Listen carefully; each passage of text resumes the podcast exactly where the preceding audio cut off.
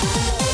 Radio UCI Focus. Un saluto dalla redazione Mattia Iannarelli in studio, decreto fisco il no su cashback e fondo genitori separati. La Commissione Finanze del Senato ha dichiarato inammissibile l'emendamento presentato dal Movimento 5 Stelle sul decreto fiscale che proponeva di riattivare il cashback, la misura introdotta dal governo Conte bis per il contrasto all'evasione. Quest'anno è stata abolita dal governo Draghi e a quanto pare al momento non ha possibilità di essere ripristinata. L'emendamento presentato dai 5 Stelle mirava una sorta di rimborso per gli acquisti digitali senza però specificare l'onere bocciato anche l'emendamento sostenuto da Salvini che proponeva l'istituzione di un fondo a favore dei genitori lavoratori separati o divorziati. Per questa misura si chiedeva un impegno di 10 milioni di euro per il 2021 per garantire al genitore separato un assegno da 800 euro mensili. Se l'altro genitore cessa o riduce il pagamento dell'assegno di mantenimento causa Covid. In realtà gli emendamenti dichiarati inammissibili sono stati molti di più.